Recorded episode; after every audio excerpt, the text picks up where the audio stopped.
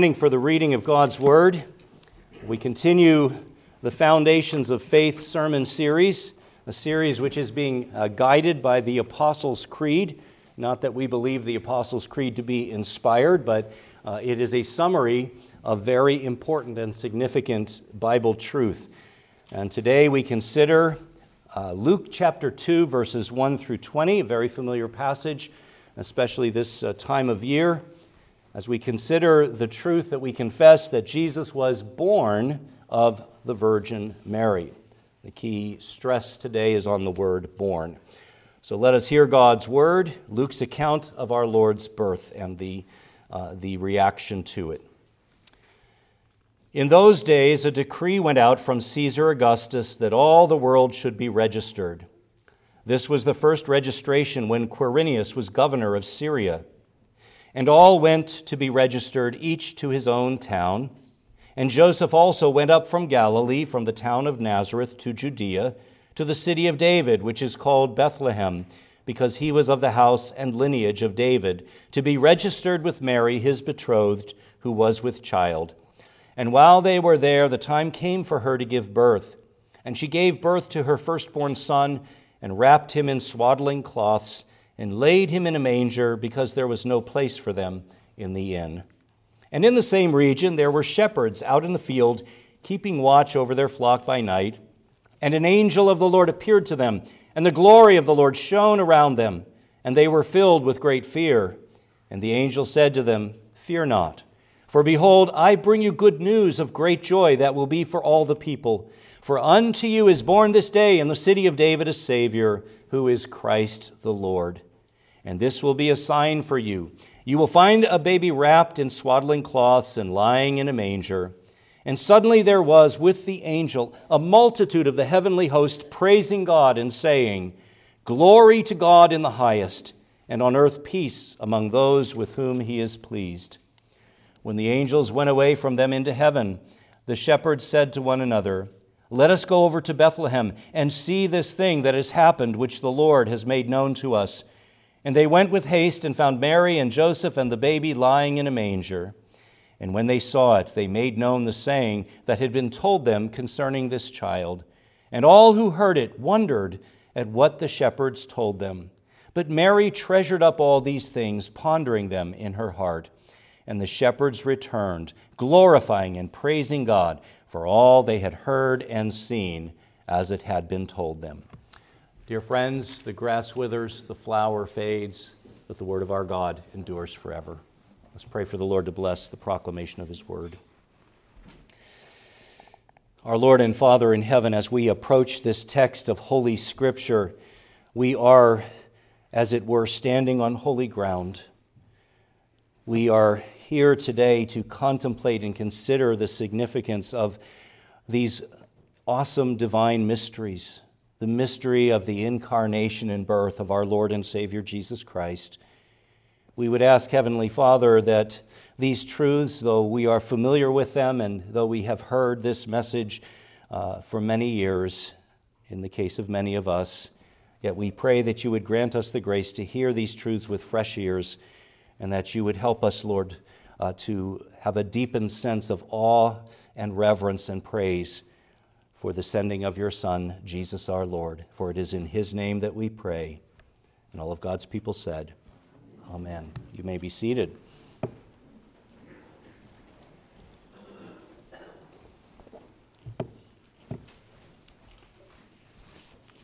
Well, friends, as you can see, the title of my sermon this morning is Foundations of Faith, Born of the Virgin Mary. And uh, there are about six uh, words, key words that I'd encourage the children to listen for the word incarnation, birth, will, welcome, Savior, and gospel. Well, dear friends, let me ask you a rhetorical question. What is it that makes biblical Christianity, historic biblical Christianity, different from every other religion, every other belief system in the world? Well, I'm sure that there are many answers that could be given to that question. And while there are many things that set apart biblical Christianity from other world religions and other belief systems, I would assert to you, dear brothers and sisters, that the central truth that sets apart our holy Christian faith from every other system of belief, from every other religion in the world is this Biblical historic Christianity claims that the Almighty God, the God who created the universe, and who therefore is transcendent over the world and sovereign over all of creation and all of history, that this God actually entered into human history by becoming a man in the person of our incarnate Lord and Savior, Jesus Christ. Christianity, biblical, non revisionist, biblical, historic Christianity proclaims that the only begotten Son of God, the second person of the divine Trinity, took upon himself a full human nature. He took upon himself a human body and a human soul, yet without sin, in the person of Jesus of Nazareth. God in Christ came down to our level in order to redeem us from our sins, restore us back into friendship and fellowship with God, and uh, raise us up to the heavenly realm. God came down to us to raise us back up to Himself. Now, friends, when you think about it, these are astonishing claims. If you've been raised in the church or if you've been a Christian uh, for any period of time, these are claims that are very familiar. But I want you to consider these claims from the perspective of, of someone who's outside of the Christian faith. Imagine that you're not a believer, that you're not familiar uh, with the Bible, you're not familiar with the claims of Christ, and you hear these claims. They are truly astonishing claims, truly profound. See, no other religion in the world makes such profound and exalted claims about its founder. Christianity claims that the founder of our religion is God in the flesh. No other religion proclaims that. The divine mystery of our Lord's incarnation, of his enfleshment in the person of Jesus, was of course made possible by the supernatural action of God the action of God that the church confesses in the second credo of the Apostles' Creed, where we confess that our Lord Jesus Christ was conceived by the Holy Spirit and born of the Virgin Mary. Now, friends, on the last Lord's Day, we focused on the truth that our Lord was conceived by the Holy Spirit. In other words, we focused on the last Lord's Day on the truth of the miraculous conception of our Lord Jesus by the Holy Spirit in the womb of the Virgin Mary. And I uh, sought to point out that that is an essential truth of the Christian faith. And we considered this truth based on Luke's record of the angel Gabriel's announcement to Mary that she would conceive and bear the promised Messiah. And so I would just, uh, by way of review, take us back to chapter 1 and let me read the angel's words to Mary and her response. In uh, chapter 1, verses 30 to 35, it says, And the angel said to her, Do not be afraid, Mary, for you have found favor with God. And behold, you will conceive in your womb and bear a son, and you shall call his name Jesus. He will be great and will be called the Son of the Most High. And the Lord God will give to him the throne of his father David, and he will reign over the house of Jacob forever and of his kingdom there will be no end. Mary's reaction, it says in verse 34 Mary said to the angel, How will this be, since I am a virgin? And the angel answered her, The Holy Spirit will come upon you, and the power of the Most High will, over, excuse me, will overshadow you. Therefore, the child to be born will be called Holy, the Son of God. Well, friends, today we focus on the truth that our Lord was born of the Virgin Mary. And we do so based on Luke's record of our Lord's historic birth in Bethlehem. And, dear ones, we ought not to underestimate the significance and the importance of this event of redemptive history of the birth of our Lord and Savior, Jesus Christ. The importance of this subject of Jesus' historic birth is, of course, highlighted by the fact that without the historic birth of Jesus, God's plan of salvation could not have gone forward. And just to be Captain Obvious for a moment, Jesus our Lord could not have died for our sins if he had not first become incarnate and been born for us. Jesus could not die for you if he was not first born for you and if he had not lived for you. So all of this ties together. Without Bethlehem, there would have been no Calvary, no empty tomb, and thus no hope for a lost, sin cursed world. And hence the importance of our subject for this Lord's Day morning.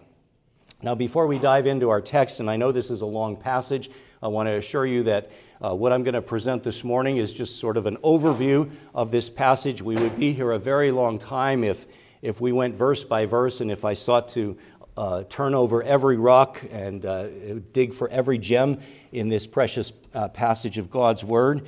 Uh, but nonetheless, I, I do want to say that a major source, I want to give credit where credit is due, a major source for my sermon outline and for some of the basic contents of this sermon is taken from a resource known as the Pulpit Commentary.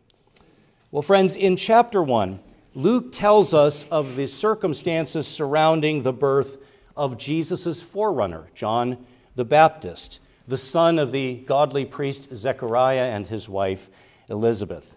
The birth of John the Baptist, of course, was a very significant uh, event, and John the Baptist himself was a very significant figure in redemptive history. He was the one who had been predicted by the prophet Isaiah in Isaiah 40, verse 3, as the voice crying in the wilderness, Prepare the way of the Lord, make straight in the desert a highway for our God. But here, friends, in chapter 2, we pass from the person of the forerunner to that of great, his great successor. The priest's son was indeed great, but the virgin's son was greater. So let us now turn our attention to Luke's detailing of the historical circumstances surrounding the birth of our Lord Jesus, who was indeed born of the Virgin Mary. And let's first of all focus on the first five verses of chapter 2. And there's many things that uh, could be said about this passage, many things we could learn from this passage. But one thing I want to point out, a lesson that we can glean from this passage of God's Word, is that all details of history are made to fulfill the sovereign will of God, even the will of pagan rulers. Let me say that again. All details of human history are made to fulfill the sovereign will and plan of God. And this includes even the decisions and choices of pagan rulers, such as the mighty Caesar Augustus. Let me read these verses again. It says, In those days, again, Luke is a master historian, and he roots these events in, uh, in uh, his, the history of the time. In those days, a decree went out from Caesar Augustus that all the world, meaning all of the known world, the Roman world, that all the world should be registered. This was the first registration. He identifies when this took place. This was the first registration when Quirinius was governor of Syria. And all went to be registered, each to his own town. And Joseph also went up from Galilee, from the town of Nazareth to Judea, to the city of David. Now, why did Joseph do that? Well, as it says, because he was of the house and lineage of David. Uh, Joseph was our Lord's legal father, obviously not his biological father, but his legal father. And so, therefore, as a son of David, uh, the Messiah was predicted to be the son of David. And as the son of Joseph, uh, Jesus was indeed uh, a, uh, uh, a descendant of King David. And so Joseph went up to be, uh, to be registered. And it says in verse 5 to be registered with Mary, his betrothed, who was with child. And that, eh, the details of that were explained in the previous verse. Now, how does this illustrate God's sovereign will and, and his providential orchestration of historical events?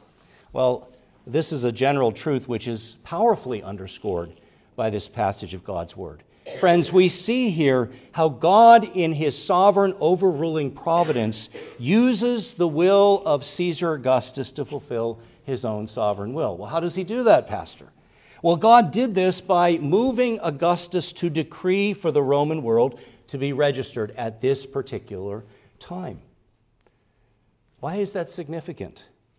Well, you see, friends, The prophet Micah, the Old Testament prophet Micah, in that familiar passage of Micah chapter 5, verse 2, reveals that it was God's sovereign plan that the promised Messiah was to be born in Bethlehem. Let's have, uh, let me have you just turn there briefly to Micah chapter 5, verse 2. Again, I know this is a familiar passage, Micah, towards the end of the Old Testament. A very significant messianic prophecy. Micah writes in chapter 5, verse 2 But you, O Bethlehem Ephrathah, who are too little to be among the clans of Judah, from you shall come forth for me one who is to be ruler in Israel whose coming forth is from of old, from ancient days, which, by the way, hints at uh, the eternality and preexistence and deity of the Lord Jesus Christ. But this is speaking about a ruler, a promised ruler. This is speaking of the promised Messiah. And where was the promised Messiah to be born? Uh, in David's city, Bethlehem. But here's the issue. Up until, up until a very short time before our Lord's birth from the Virgin Mary. It appeared that Jesus was going to be born not in Bethlehem, but in Nazareth, where Joseph and Mary resided.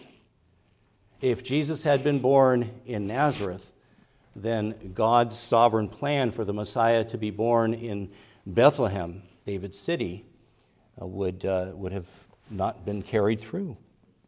So, how is it that God orchestrates events to get Mary to Bethlehem in time for Jesus to be born in Bethlehem?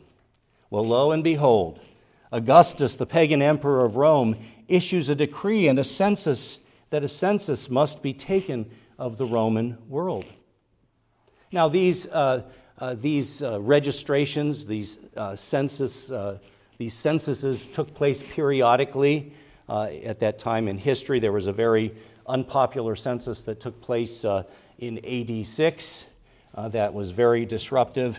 Uh, this is obviously referring to an earlier census that had been called, but in any case, uh, the timing of it is under God's providential plan. One of the implications of this decree that uh, the Caesar issued was that Jewish families needed to go to their tribal cities in order to be registered.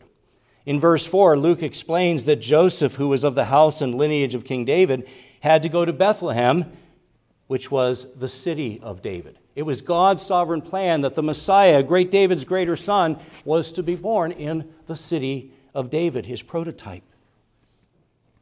Verse 5 informs us that Joseph took with him Mary in order to be registered with her. Now, what was the purpose of such registration? Well, there's basically two purposes uh, that, were, that were served by these periodic uh, censuses that were taken. One was to register men for military service in the Roman Empire. Another purpose was for the purpose of taxation. Or it could be a, a, a registration, a census that was taken for, for both uh, purposes.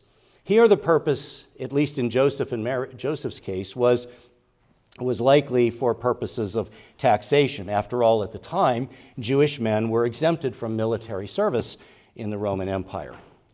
This simple circumstance of the calling of this census was used by our sovereign God to bring Mary to Bethlehem, the divinely appointed place of the Messiah's birth, just in time for her to give birth to our Lord Jesus. Among other truths, this shows that God exercises full command even over the wills of, of men, even over the wills of those who are not his worshippers, such as the pagan emperor Caesar Augustus. God is sovereign over all people, whether or not they know it, whether or not they like it. This doesn't mean that, that our choices don't matter. This doesn't mean that we are puppets on a string. But in God's mysterious overruling providence, his providence uh, ultimately controls and guides all, uh, all actions and all decisions and all uh, details of His creation and of human history.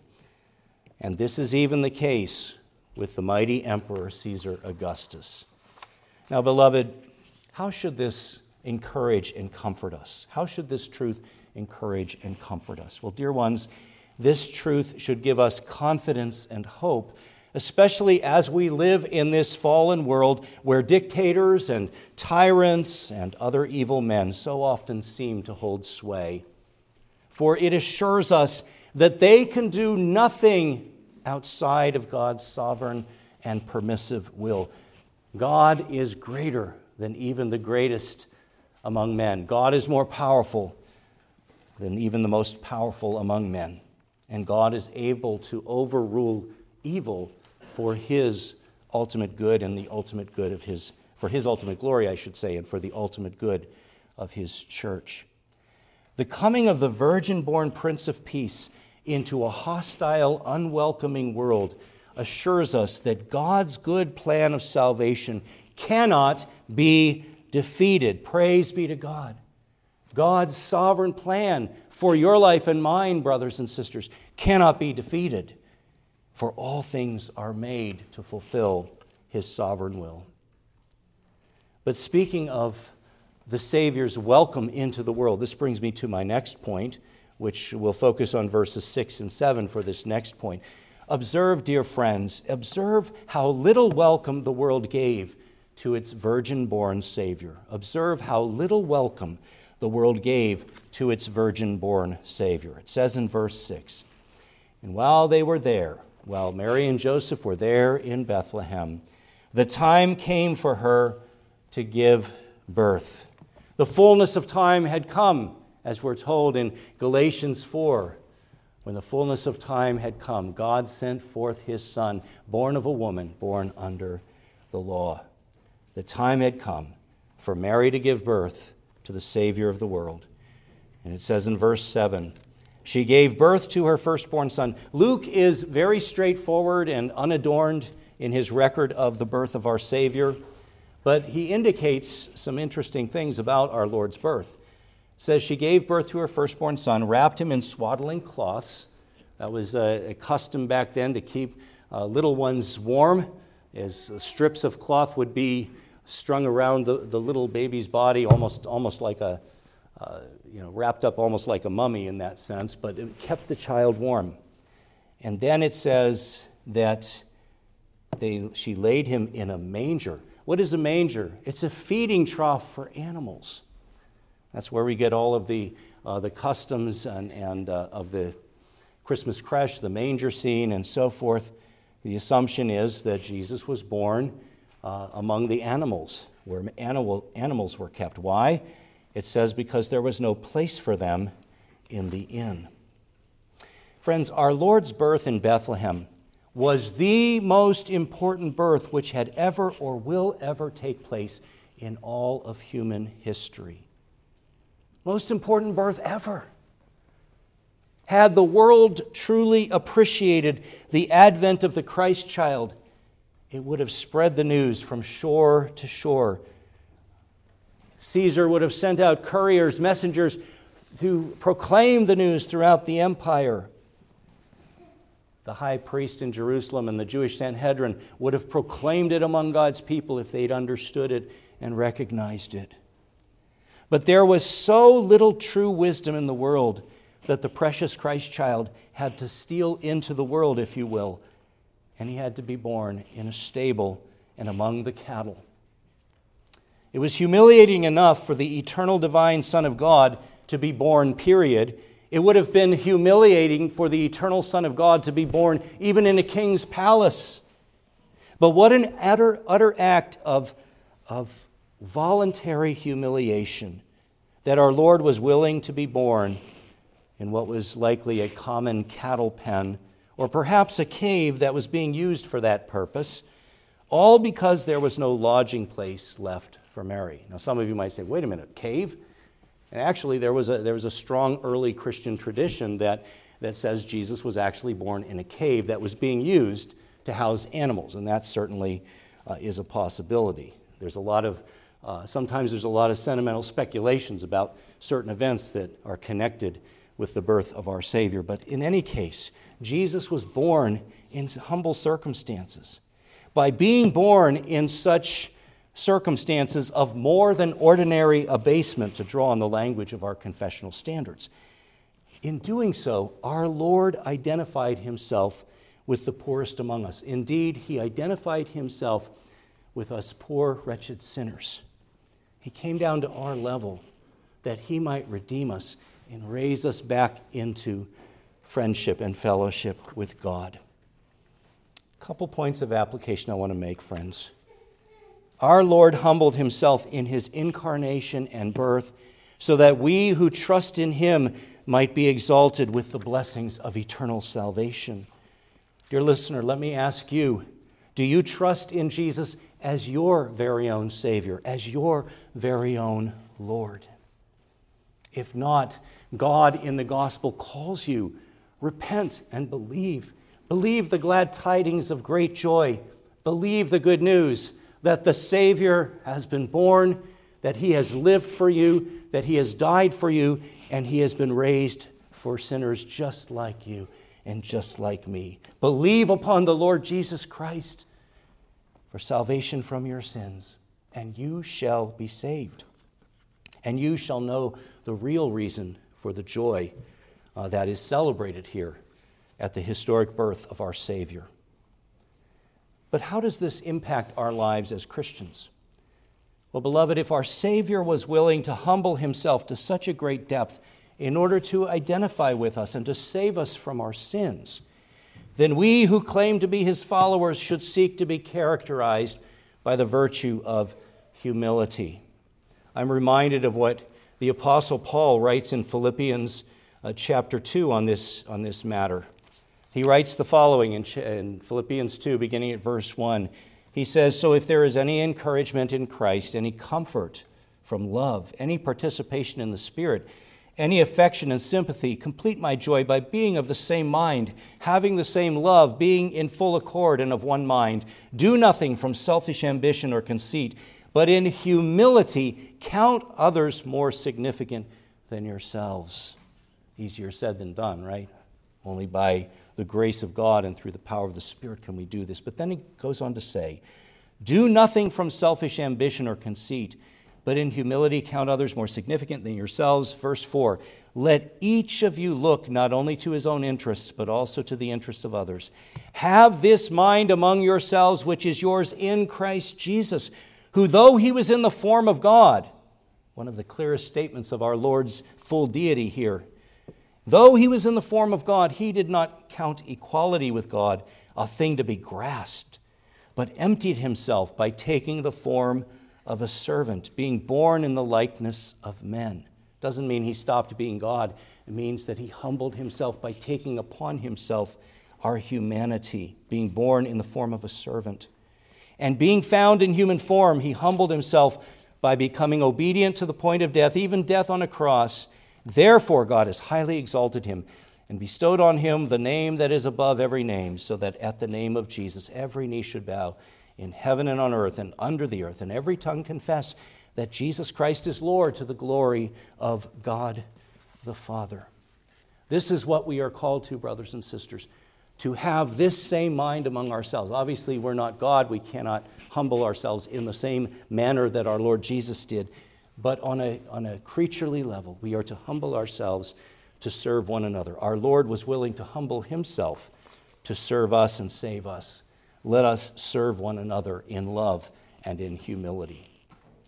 But finally, beloved, I want you to notice as we move on to the next section of our passage, notice that the first gospel was preached by an angel.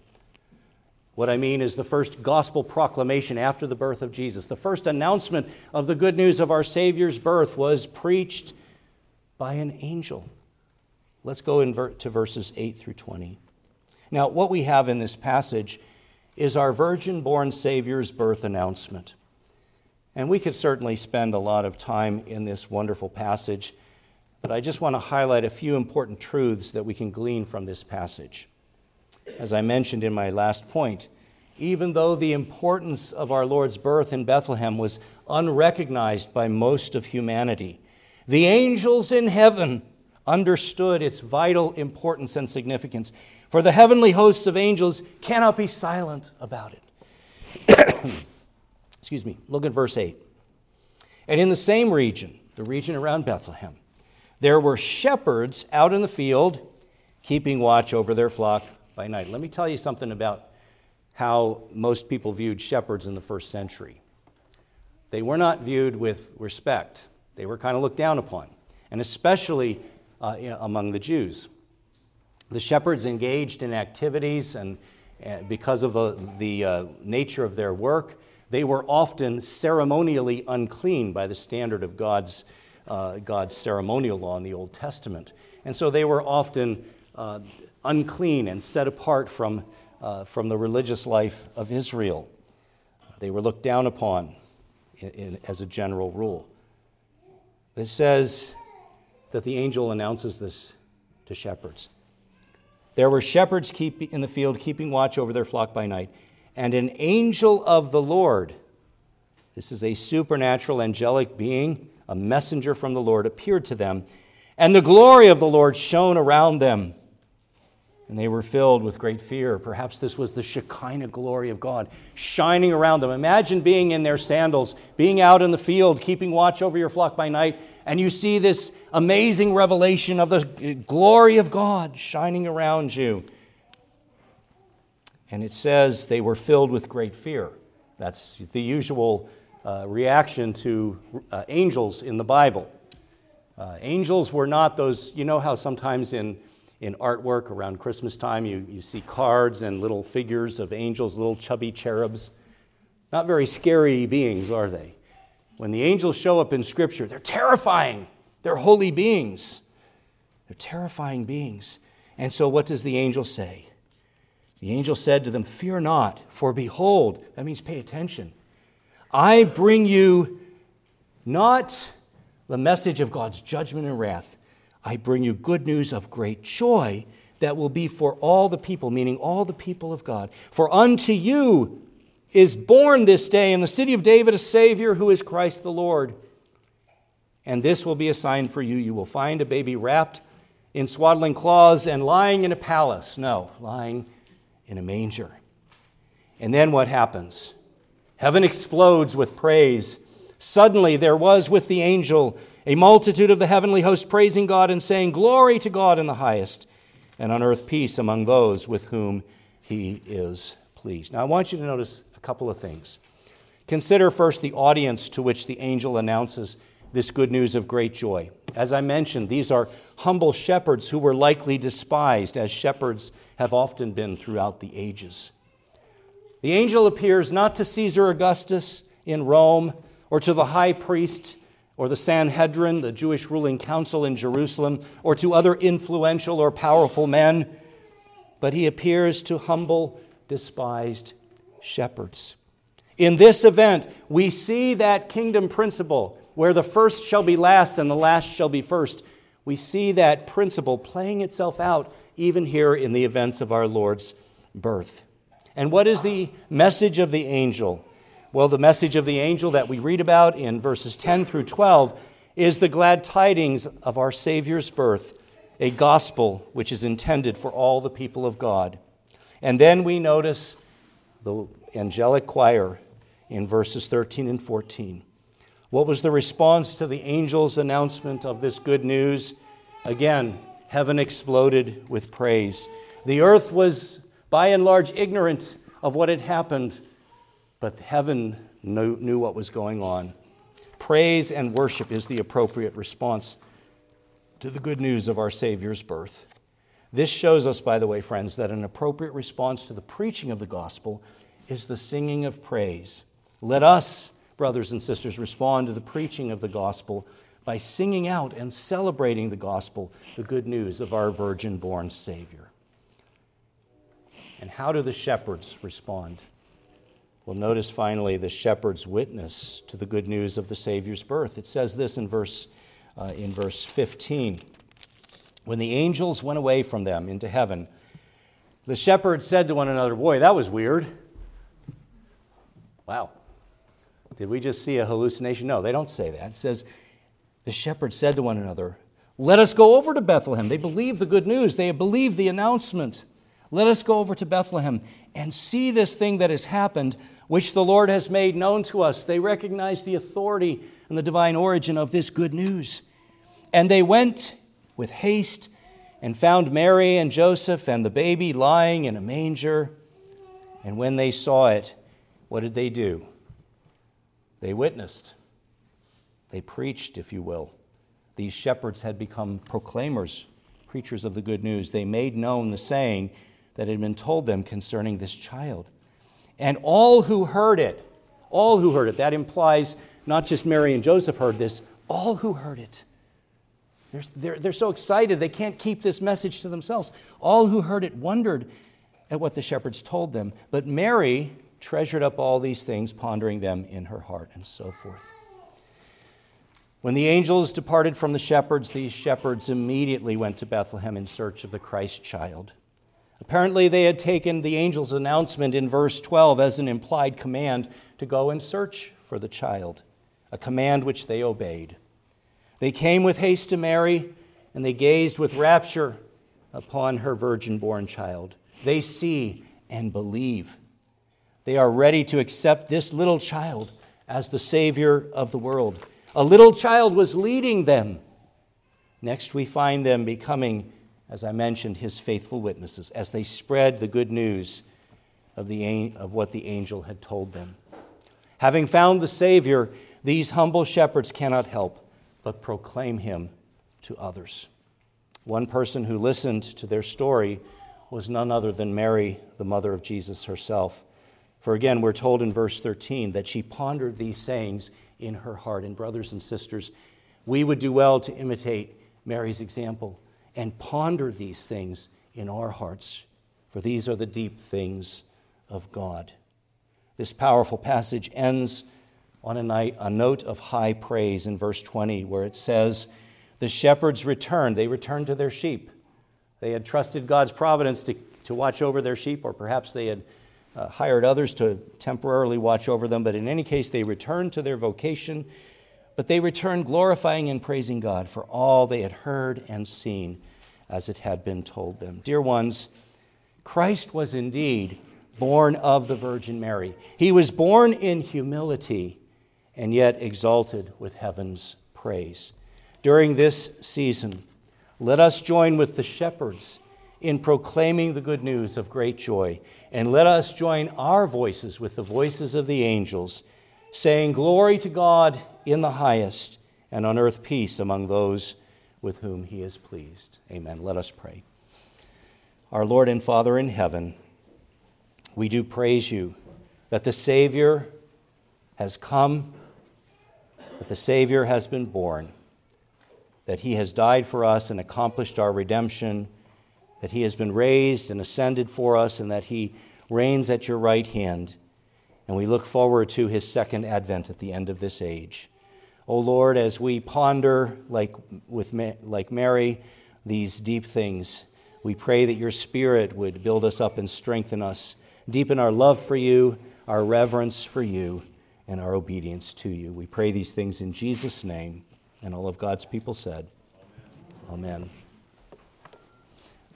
We close our time of worship today by rising and singing.